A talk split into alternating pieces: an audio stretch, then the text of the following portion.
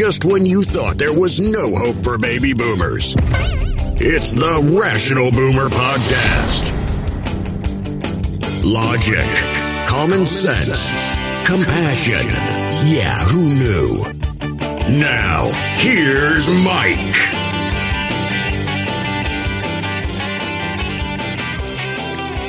We are back on the Rational Boomer podcast. Hope your day is going well. I'm recording this in the early hours of a Monday morning, March 14th. Headed into another week. No doubt it's going to be another fucking crazy week.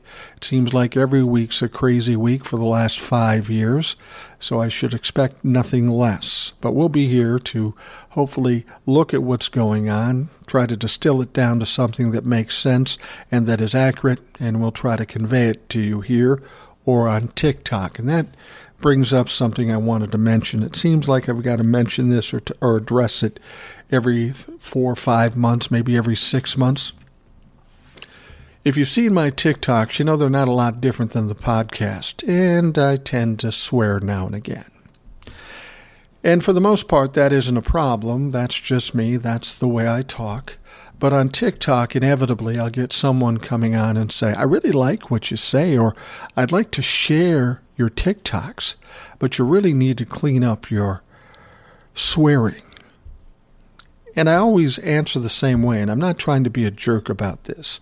I always say, no, I'm not going to do that. I mean, this is how I talk, like it or not. This is how I talk. Whether I'm on a podcast or on TikTok or sitting in my living room, there's only two times when I really kind of filter what I'm saying. First of all, around my grandkids. I'm not going to talk like that around my grandkids, of course, and even if I wanted to, my wife and my daughter in law would kill me, so that's not going to happen. But for all those years I spent in radio, I had to have a filter. I couldn't swear like this, nor did I want to. But in addition to that, because I worked for somebody else, they limited a lot of things I could and couldn't say. You know, there might be some things I wanted to talk about, but I couldn't because they would stop me or they'd get angry or they'd fire me. And, you know, those are the rules you got to play by. You got to pay the bills, you got to do your job, make sure your kids are fed and the lights are still on. So I did what I was supposed to do, and I did that for, you know, 35 years. So when I got out from under having to do that to work for somebody else, and I decided to do TikToks and the podcast, I said, you know what? Nobody's going to tell me what I can and can't do. I'll take advice from listeners and viewers and followers and such, and I'll give it some credence, but I'm always going to do it the way I want to do it. I mean, I'm not getting paid a ton of money here, and I'm not working for anybody, so that's my option. And to those folks that want me to clean up my my swearing, I just want you to understand this is me. And the fact that I'm portraying me in a real light is one of the main reasons why I'm doing the podcast and doing TikTok. So if you don't like my swearing, you probably don't like me. And if you don't like me, don't listen, don't watch. I understand, I get it. It's not going to hurt my feelings. But if you can deal with the swearing or it doesn't bother you, and fact is, some fuckers like it, I don't know what that's about. But anyway, I'm just going to be me. I'm just going to say what I say the way I say it so I can be true to myself. Like it or not, that's the way it's going to be. So I apologize if you're offended, but it's not going to change. I am going to be who I am. And of course, we always have some emails coming in. I always tell folks if you want to reach out to me directly, just go to rationalboomer at gmail.com or go to anchor.fm. You can find the Rational Boomer podcast and leave a voicemail. And as luck would have it, we have an email. and he starts out long-time listener, first time writer. That's kind of a joke. If you've ever worked in talk radio or listened to talk radio, you get that all the time. Long time listener, first time caller. So he's kind of playing off that, you know. Anyway, he says, Hey, Mike, I'm Eric, 52 years old from Tacoma, Washington, the state. Yeah, I got that. You said Tacoma. Er, Eric, this is a smart crowd. This isn't a bunch of Trumplicans. They get it. and I thought you should know that your podcast is one that I look forward to hearing. I always get excited when I see a new episode and will even save it to listen to later so I can pay attention while listening to lesser podcasts in the meantime. I appreciate that. I'm absolutely disgusted with the prior barely presidential administration, and I'm eagerly awaiting any indictment that the DOJ doles out against anyone involved in the lawlessness of the Trump crime family, but especially especially useful Donnie Trump himself. I'm not sure what he means by useful. I, you know, I, have often said that Donald Trump was ba- basically a useful idiot to Vladimir Putin. That's probably what he's referencing. But he offers up some hashtags, as a lot of folks are doing these days. Hashtag useful Don, hashtag useful GOP, GOP, and hashtag useful Republicans. Thank you for your time you make for us listeners. No, Eric, thank you for taking the time to listen. I am always amazed that people take out a part of their day to actually listen to the podcast. I appreciate it immensely, and hopefully, I, I can offer some value to you or some entertainment of any any way uh, with the podcast. So, Eric, thank you for being a first time writer, and I appreciate the info, and I like the hashtags. I honestly, I don't know where I'm going with this. I brought it up because I wanted to somehow tie together Russia and Republicans and make that stick to them going into the midterms because they don't like that. So that's why I want to do it. Um, and I was trying to come up with shorter ideas for it or more clever ideas. I had a couple, and it wasn't hard for you folks to come up with shorter and or clever ideas, and we've had many of them. But once we come up with them, I'm not sure what we do. Do we just tag them on everything we do on Twitter and Instagram and TikTok and Facebook. Is that what we do? I don't know. It's kind of fun making fun of those fucking idiots, I got to tell you. So, anyway, Eric, thanks for being a listener. Thanks for taking the time to uh, make your first email to us. Keep listening. I appreciate it. You're always welcome to write in and offer advice, suggestions, or complaints. I can't promise you I'm going to fix any of the complaints, but you know, if I can give it a try, what the hell? There's only only one person I really listen to complaints from, and that's my wife. And uh, you know, if I listen to the complaints, I respond to the complaints, and I fix the problem, then nobody gets hurt. So there's a lot of incentive for me to uh, pay attention to my wife. Well, let's talk about what's going on. Uh, Joe Biden, of course, we know he is committed to not engage with Russia militarily because of the risk of starting World War III. And I'm talking about in the Ukraine. There are many, many people saying it's time for America to get involved, protect the Ukrainians. All the European countries get in. Let's be perfectly honest. If the NATO countries all got together, went into Ukraine, they would wipe Russia out of there in short order. There's no comparison in size, in money, in weapons uh, the NATO countries would destroy the Russians in Ukraine. I mean, fuck, Ukraine is holding them off, so they would have no chance against NATO. But here's the problem. And I don't know how much of a real problem it is. But the problem is, assuming NATO gets involved with Russia, then allegedly we're in the midst of a third world war, which has its own problems. We got all of Europe at war with Russia, and that's going to be a fucking mess. But more importantly, it's a matter of does it extend to a nuclear war? Now, we know America has all kinds of nuclear weapons. We know Russia has all kinds of nuclear weapons. Um, we have a mutually assumed destruction, both our countries. We know once the nuclear war starts, that it's pretty much over for everybody. So there's really no point in getting into the nuclear war. Now, that's fine if you can assume that both parties are sane and give a shit about the rest of the world. Now, we know Biden does. He wants to avoid uh, nuclear war at all cost. And for the longest time, you would have assumed the same for Vladimir Putin, except now we don't know because he's fucking nuts. He's acting nuts. And that's the question. Is he really just nuts? Is he sick? Or is he just acting nuts so that he gets an edge when he's using these threats of nuclear weapons? Who the fuck knows? Who the fuck knows? He's going to be 70, so he's getting a little older.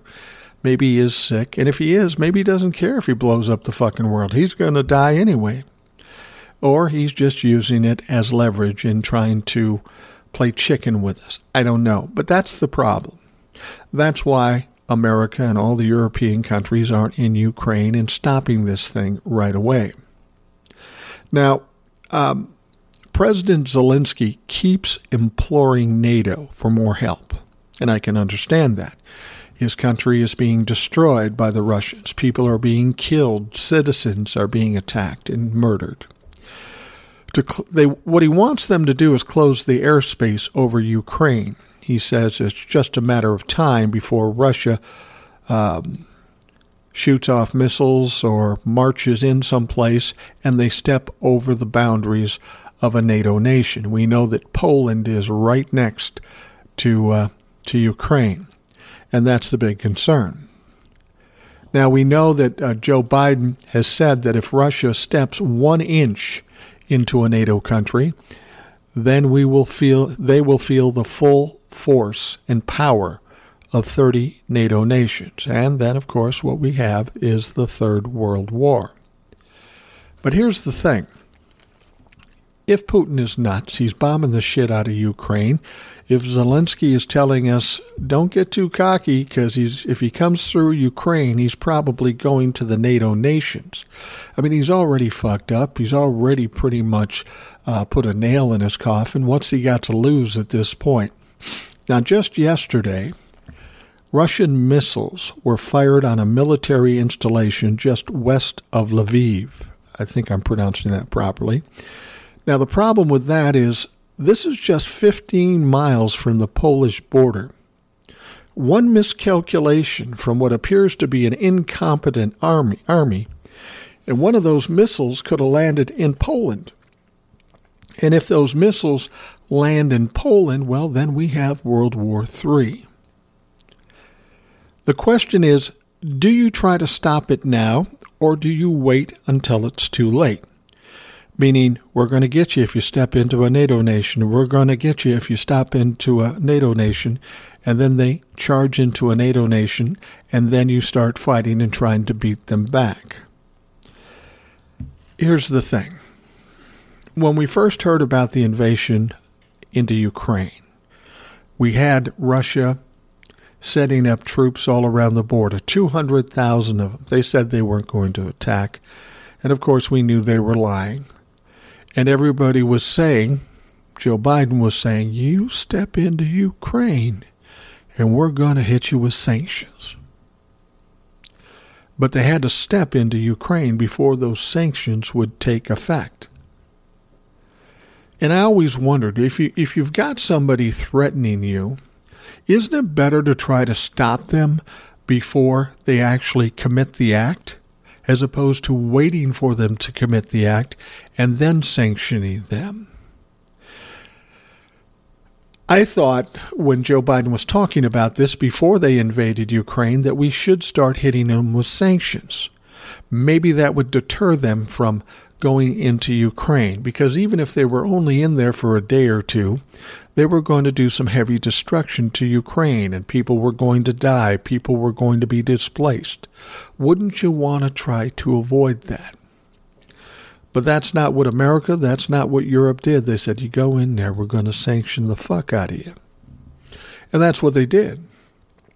But now Russia's been in there for two weeks, going on three weeks.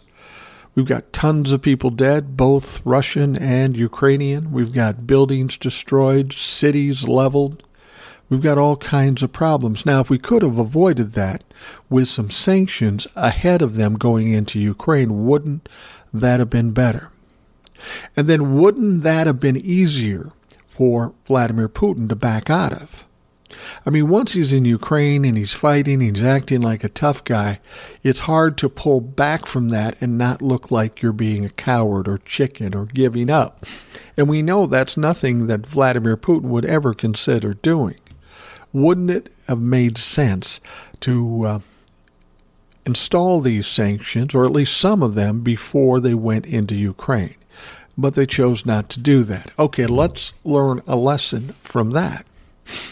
So now we've got them going through Ukraine, and we're concerned about the prospect of them going into one of the NATO countries, maybe Poland, because Poland is probably one of the closer ones to Ukraine. In fact, I think all the all of Ukraine on that side, the east side, um, is no, the west side is uh, is NATO countries, so they could go into any number of places.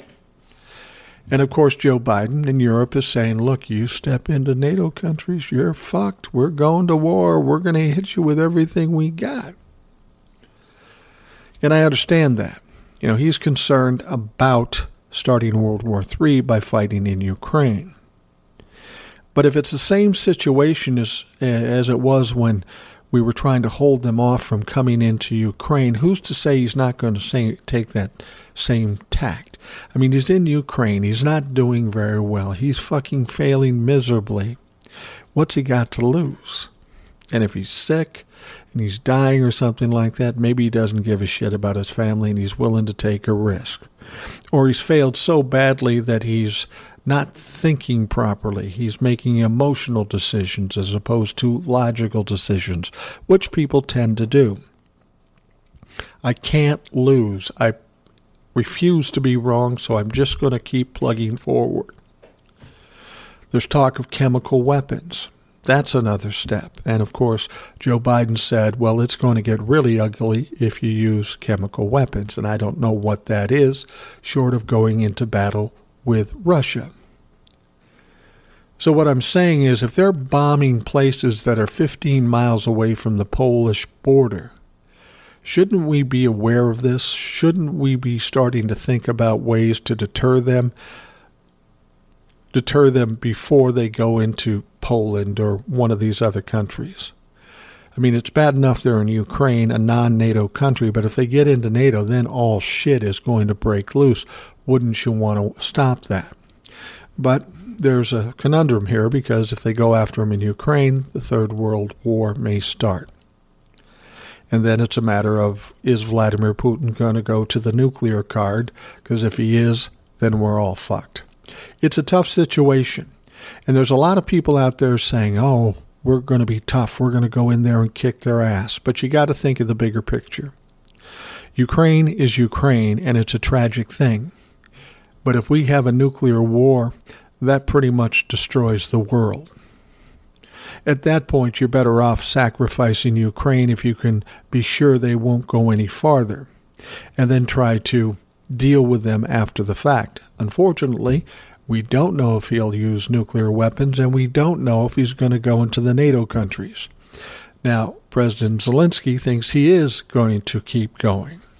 I think some Americans believe that he's going to keep going, but, you know, we'll see. We'll see if that's true. All right, excuse me. Next up, before the Russian invasion of Ukraine, we thought Russia, I think everybody thought Russia would overwhelm them, overrun Ukraine. But of course, that didn't happen. It didn't fucking happen. For whatever reason, everybody was fooled. Ukraine decided to fight it out, and they were way tougher than we thought. And Russia was way weaker than we thought. So that's weird. So Ukraine is fighting harder than anyone imagined, and Russia is weaker than anyone imagined. So then we hear that Russia wants the military in Belarus to enter the war. They're not feeling good about the Russian army. They think they need help. So they've got Belarus just north of Ukraine.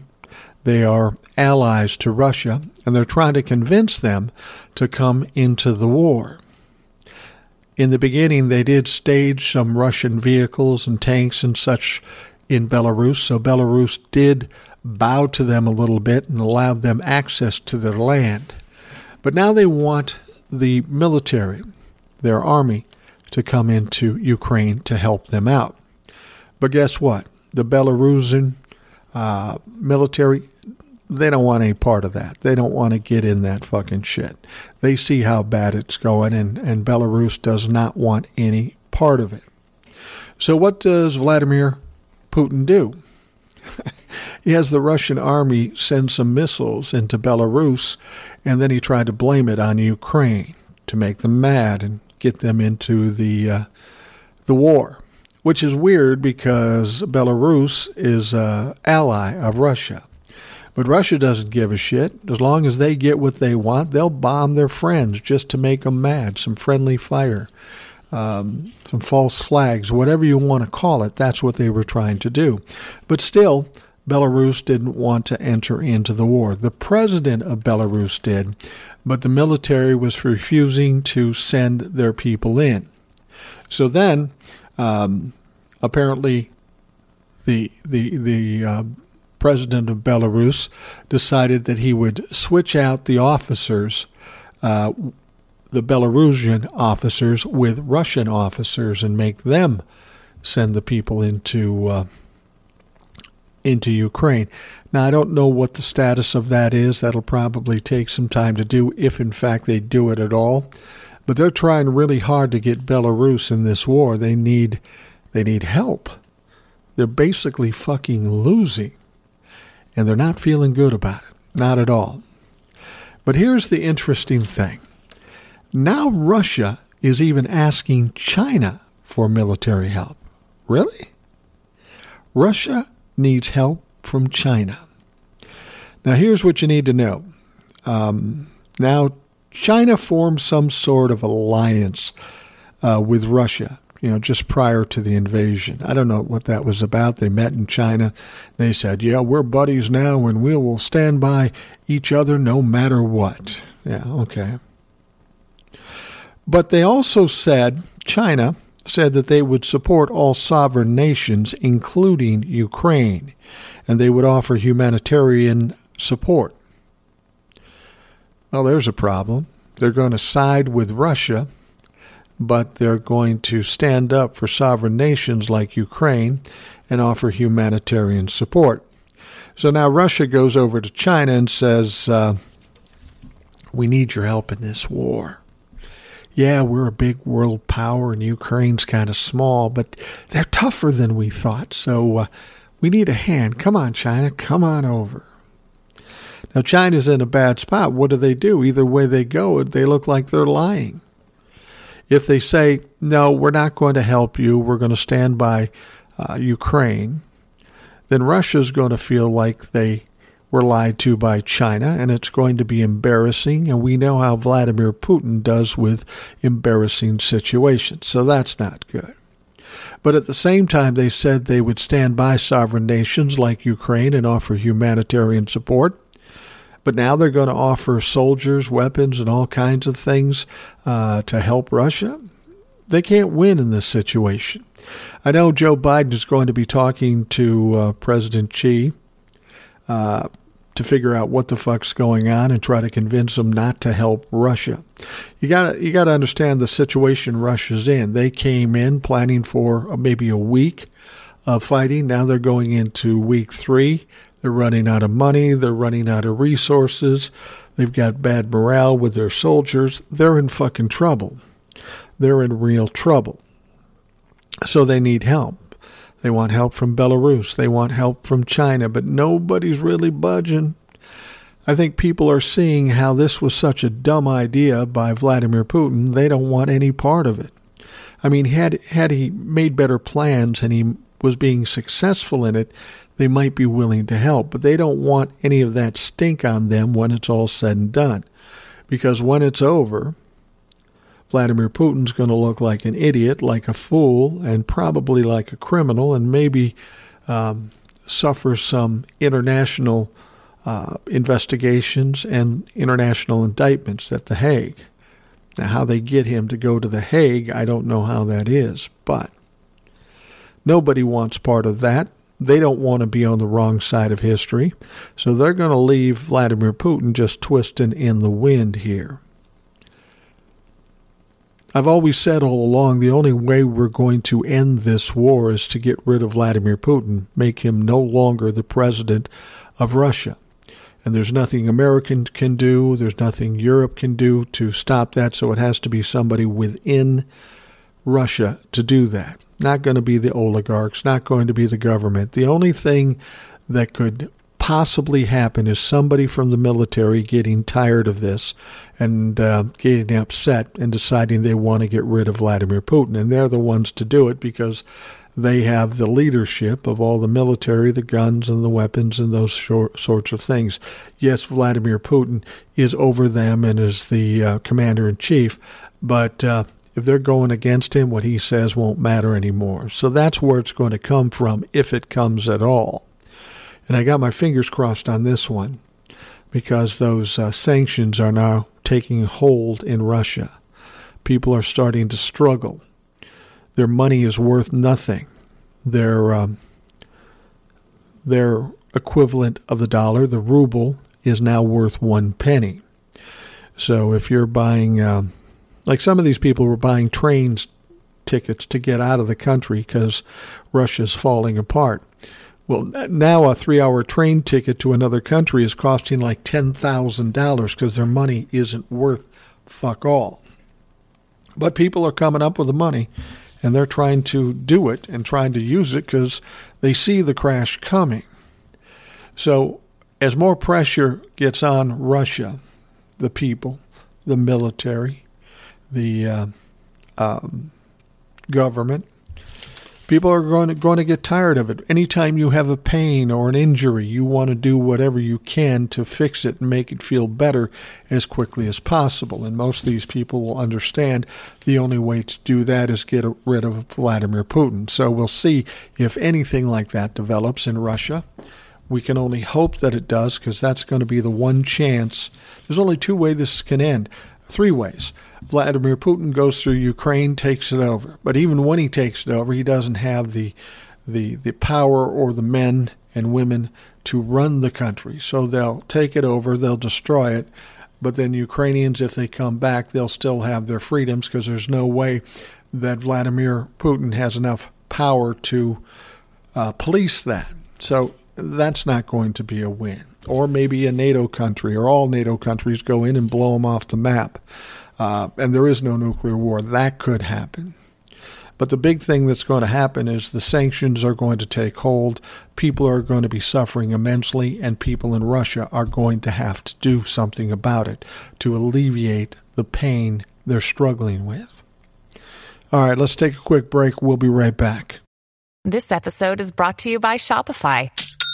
Forget the frustration of picking commerce platforms when you switch your business to Shopify, the global commerce platform that supercharges your selling wherever you sell. With Shopify, you'll harness the same intuitive features, trusted apps, and powerful analytics used by the world's leading brands. Sign up today for your $1 per month trial period at shopify.com slash tech, all lowercase. That's shopify.com slash tech.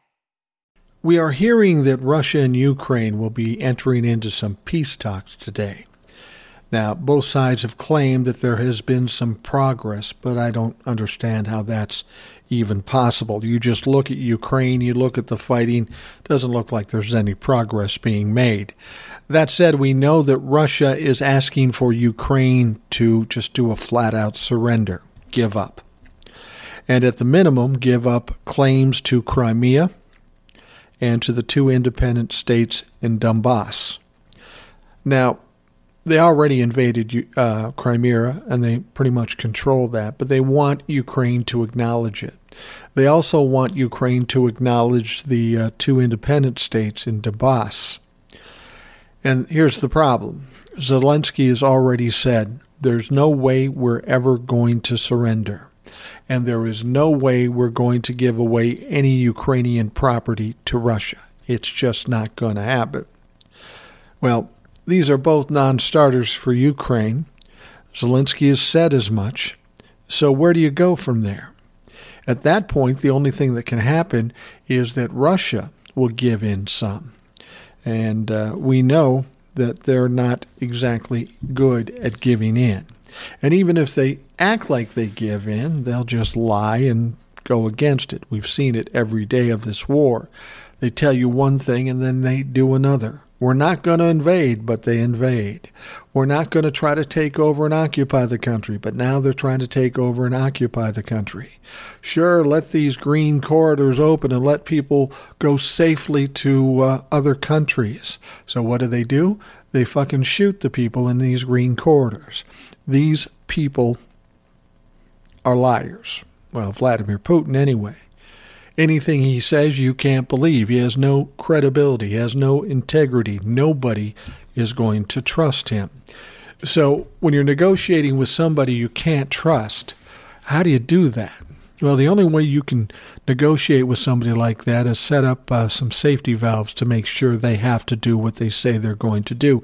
And if you can't get them to do that, well, then you don't agree to anything with them because they don't care about telling the truth. I mean, it's good that they're talking, but trying to negotiate with Russia has never been that easy. To negotiate, you need compromise. And like our Republicans, Russians want what they want when they want it, and nothing matters but that. There is never any compromise. This is one of the reasons why our Senate and Congress doesn't work. This is why everything is partisan. This is why the filibuster is such a pain. Republicans won't vote for anything the Democrats want, and vice versa. The Senate is supposed to be the greatest deliberative body, which involves negotiation and compromise. But if you look at the Senate right now, we have none of that. None of it. So it's not the greatest deliberative body right now. And the same is going to be said for Ukraine and Russia. Russia's not going to give an inch. They never give an inch. They may act like it, but they'll lie about it or they just will ignore it. And it doesn't sound like Zelensky is ready to give in at all. And, and I can understand that. I mean, Zelensky's president of a country who's just sitting there, perfectly peaceful, everybody living well, doing their job, paying their bills. It wasn't a huge country, but it was um, essentially successful country. They weren't hurting anybody. In spite of what Russia says, there were no fucking Nazis. There was no genocide. Well, now there's genocide, but there wasn't any genocide that uh, Russia was claiming with Zelensky and his government. It was all made up shit just so they had a reason to go in and attack Ukraine. So you got two parties that are pretty steadfast in what they want. And uh, what they want is at opposite ends of the spectrum. Nobody's going to give an inch. I don't see President Zelensky saying, okay, you can have Donbass okay, we'll surrender. That's just not going to happen. That's not who Zelensky is. And Russia saying, well, you know what, we'll just put our tail between our legs and we'll get on out of here. That's not likely he will do that either. The only thing working in this possible negotiation is the pressure that Vladimir Putin is suffering. Now, granted, Zelensky in Ukraine is suffering immense pressure too because of the attacks but Vladimir Putin is in a position where he doesn't want to be. He's embarrassed. He doesn't know how to get out of it without looking like a coward. And so he's stuck. Does that mean he pushes forward? Does that mean he pulls out? Is he concerned about the military in Russia trying to just take him out? Sure, he's worried about that.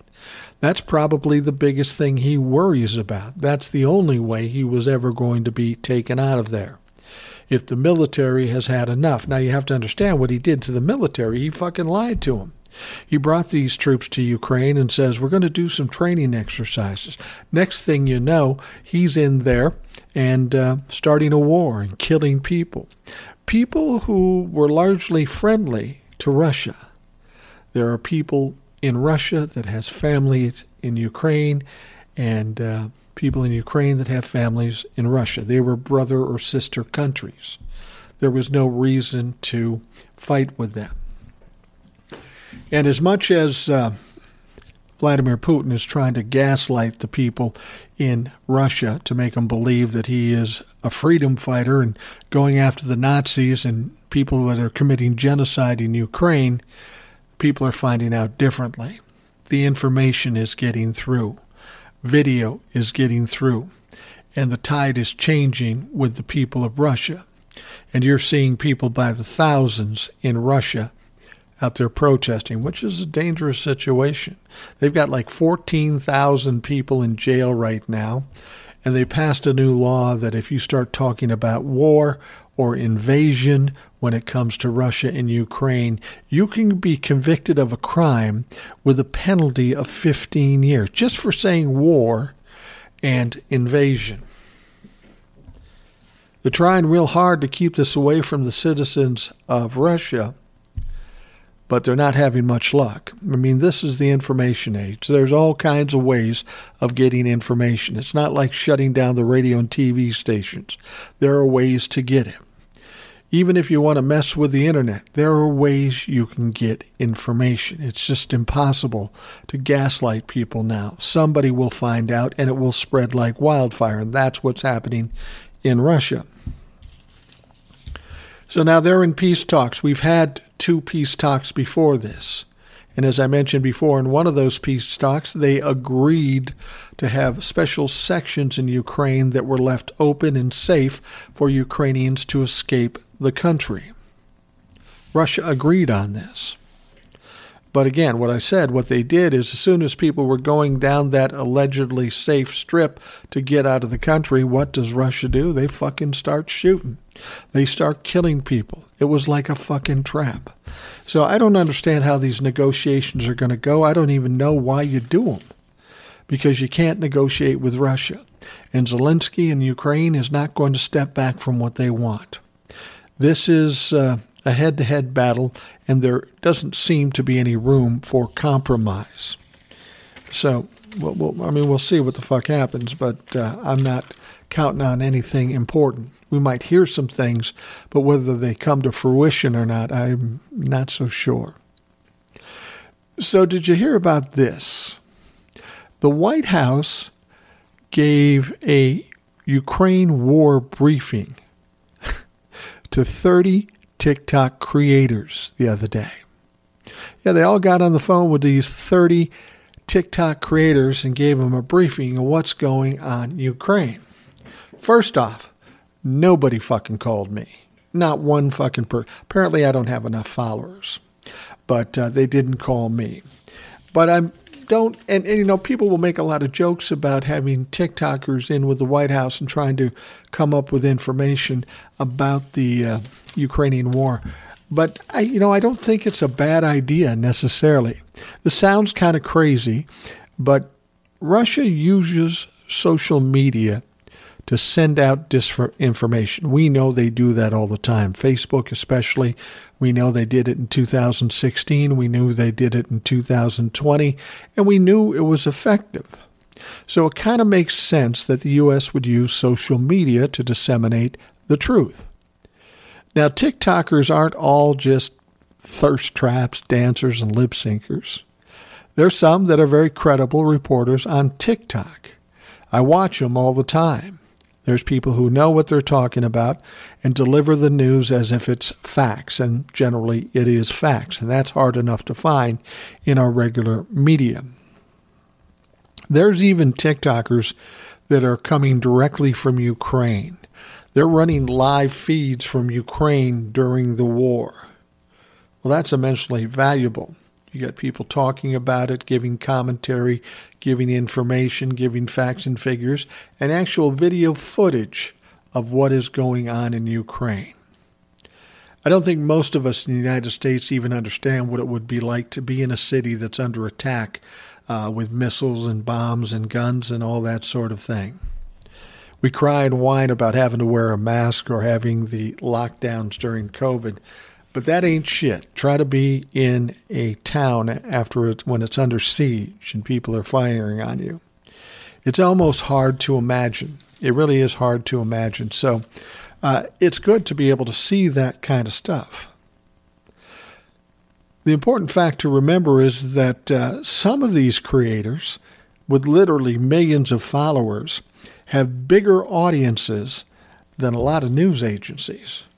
I mean, literally, there are people on TikTok that have more viewers, more followers than what you might see on, oh, I don't know, CNN or something like that. I don't know how it all breaks out, and I don't know if you can compare the two because people strong, still strongly rely on uh, mainstream media, the network news channels, the uh, terrestrial news channels, and uh, they're still getting a lot of information from that. But we know that with Russia, using social media was quite effective, so we might as well use it as well. And TikTok is as good a place as any. It's one of the newer platforms, and it's the one where you see the most people and most activity. It gives you the option of the lives and such. So I don't think it's such a crazy idea that they call in TikTokers and try to keep them informed so they can go on TikTok and give real information. I mean, Vladimir Putin and the Russians spend a lot of time, a lot of effort, a lot of money uh, putting out propaganda, putting out rhetoric, putting out lies. So we, as a, a, country that wants to get the truth out, we might as well use social media too, and that's uh, that's what we're doing. This is the world we live in right now. You have to understand it. Social media is quickly starting to control the narrative. These are sources that are not controlled by any large company or wealthy people and this is probably a good thing. You know, for decades and decades, I've watched news on television. There's been a vast difference between the 60s and 70s and what we have now. I've said it before. There is no such thing as journalism. Journalism is very simple people just giving you the facts, allowing you to make your own decisions. Now, when you watch mainstream media, whether it be the far left, far right, somewhere in the middle, there's always some kind of tilt to it there's always some kind of opinion. And uh, back in the days when I was training to go into broadcasting and maybe thinking about doing news and watching the news on television, the absolute last thing you wanted to incorporate into a newscast, if you were a true journalist, was opinion. Now, there were other kinds of features in newscasts that were specifically opinion. And they did put those out there, but they were very particular about saying this is a, an opinion piece. And so now you don't get that. Everything has some opinion in it. Everything has some slant to it. And when that occurs, there's a good chance you aren't getting all the information. You aren't necessarily getting the facts.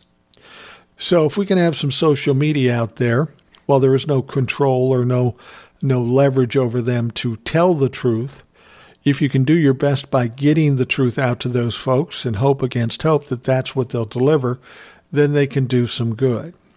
I mean, we have millions, maybe billions of people on TikTok. So there's a chance to reach a lot of people when you've got 30 TikTokers who maybe have anywhere from 1 to 5 million followers. You're going to hit a big crowd there.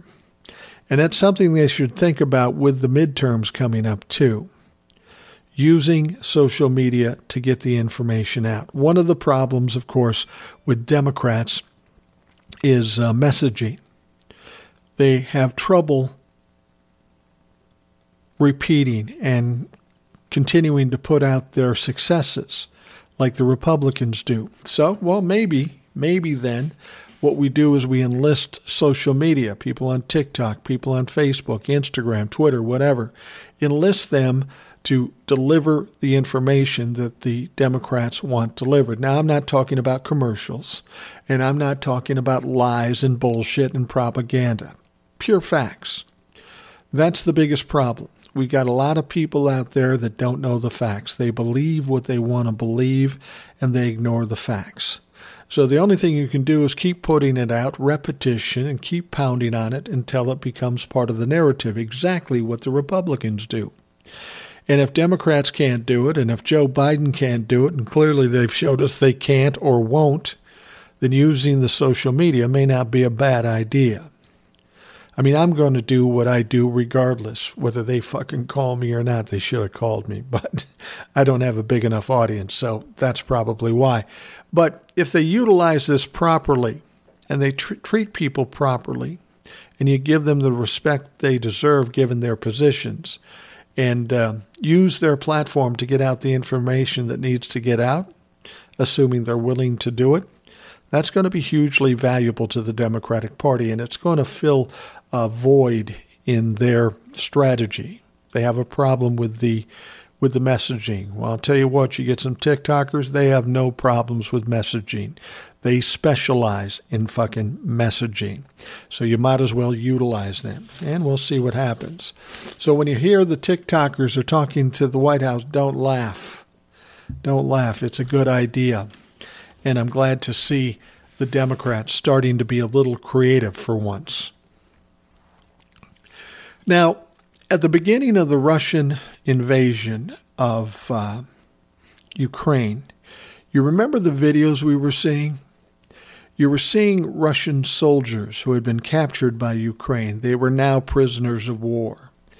They had their helmets off, their masks off, and you could see there were just very young men and women, innocent kids who apparently were fooled when they were sent into Ukraine. They thought they were doing training exercises, at least that's what we're told.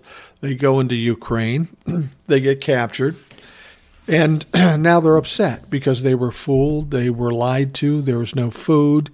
There is no resources of any kind, weapons or, or uh, ammo or gas or water or whatever. So these people are upset. And as they're being captured, you see their faces and they're scared. And we're all kind of empathetic with these Russian soldiers. You know, Vladimir Putin's a bad guy, but those Russian soldiers, they're just good kids. And maybe some of those kids are good kids, and maybe they are scared. That wouldn't surprise me. But I want you to remember something. Don't get fooled all the way on this situation. Yes, there's going to be some young kids. There's going to be kids that are scared and uh, regret going into the service, but they had no choice, and then regret going to Ukraine. Again, they had no choice. As much as there are kids like that out there, seemingly innocent, there are some other news coming out that we need to acknowledge too. I've been hearing stories about Russian soldiers going down residential streets just shooting random civilians for no fucking reason.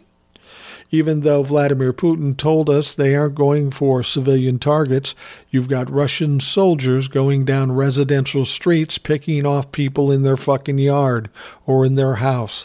There's one story about some woman, she's a teacher, she's out in her yard tending to her garden. Uh, uh, Russian soldier come by, comes by and just shoots her for no fucking reason here's what you need to understand there might be some innocent kids on the Russian side of the military, but there are some fucking monsters out there too.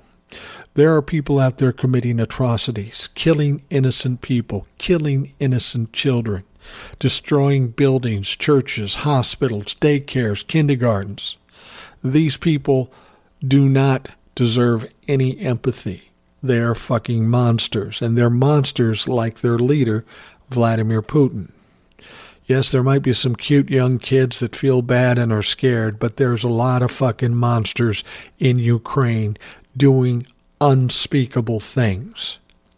I heard a TikTok, and it was interesting because it seems to be a radio um, transmission between two soldiers on the ground someplace, and they're talking back and forth. Maybe, maybe they're back. One's back in Russia, one's in Ukraine. And he's basically bragging about going into houses, shooting people, having sex with the women, doing whatever they want to do, and stealing money and stealing all this shit. We know from our own experience in America there are some fucked up people. It just happens to be they're labeled Republicans or Trumplicans in this country. But there are people that are not good people, and some of those people, a lot of those people, are in the Russian military. It's not all just quiet, sad, scared kids. There are some fucking animals going through Ukraine, and they are committing unspeakable crimes. The amount of war crimes that are being committed in in uh, Ukraine is absolutely fucking appalling. I mean, this is almost not a war; it is almost a genocide. You know, people make the comparison between Vladimir Putin and Hitler, and people say, well, you can't do that. He killed six million Jews and all of this stuff. And I get that. You know, there is a difference between them, but the mindset is the same. The mindset is I go into a country, I kill people because I don't believe they deserve to live. And that is the mindset of Vladimir Putin. That was the mindset of Hitler. Now, I'm not going to say that Vladimir Putin is worse or as bad as Hitler, but he's as bad as we've fucking seen as of late, at least things that we've been involved in. There are other dictators around the world that committed genocide in huge numbers. And Vladimir Putin is one of those people who have done it in his own country and now doing it in Ukraine. There is no room for sympathy when it has anything to do with the Russian military and Vladimir Putin. I don't care who they interview, I don't care who's upset and scared. They are all coming into this country looking to destroy it and kill everybody they see. Those are war crimes, and those need to be dealt with properly. And this is, you know, this is where we go back to the whole situation about America and Europeans getting involved to stop this, stop this genocide. That would be the natural thing for people to do. And then having the concern about, well, if we do, then we're in World War III and the whole world's at risk. It is a catch 22. I understand Joe Biden and the European countries are in a tough position.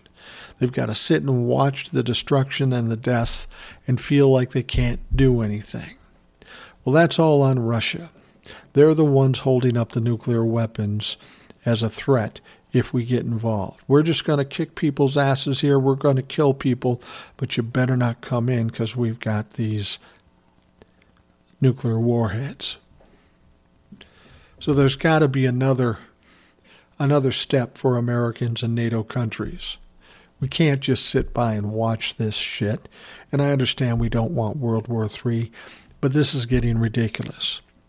And if Vladimir Putin has some success in Ukraine, gets a little head up, gets a little cocky, and decides, I'm going into Poland too, the shit's going to blow up anyway.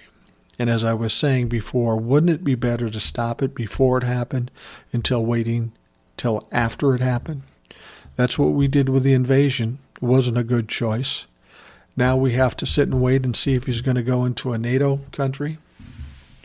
We either need somebody in Russia to pull Vladimir Putin out and make things easier for Russians and the rest of the world, or somebody needs to go in and kick their ass and just wipe them out and risk the possibility of a nuclear war.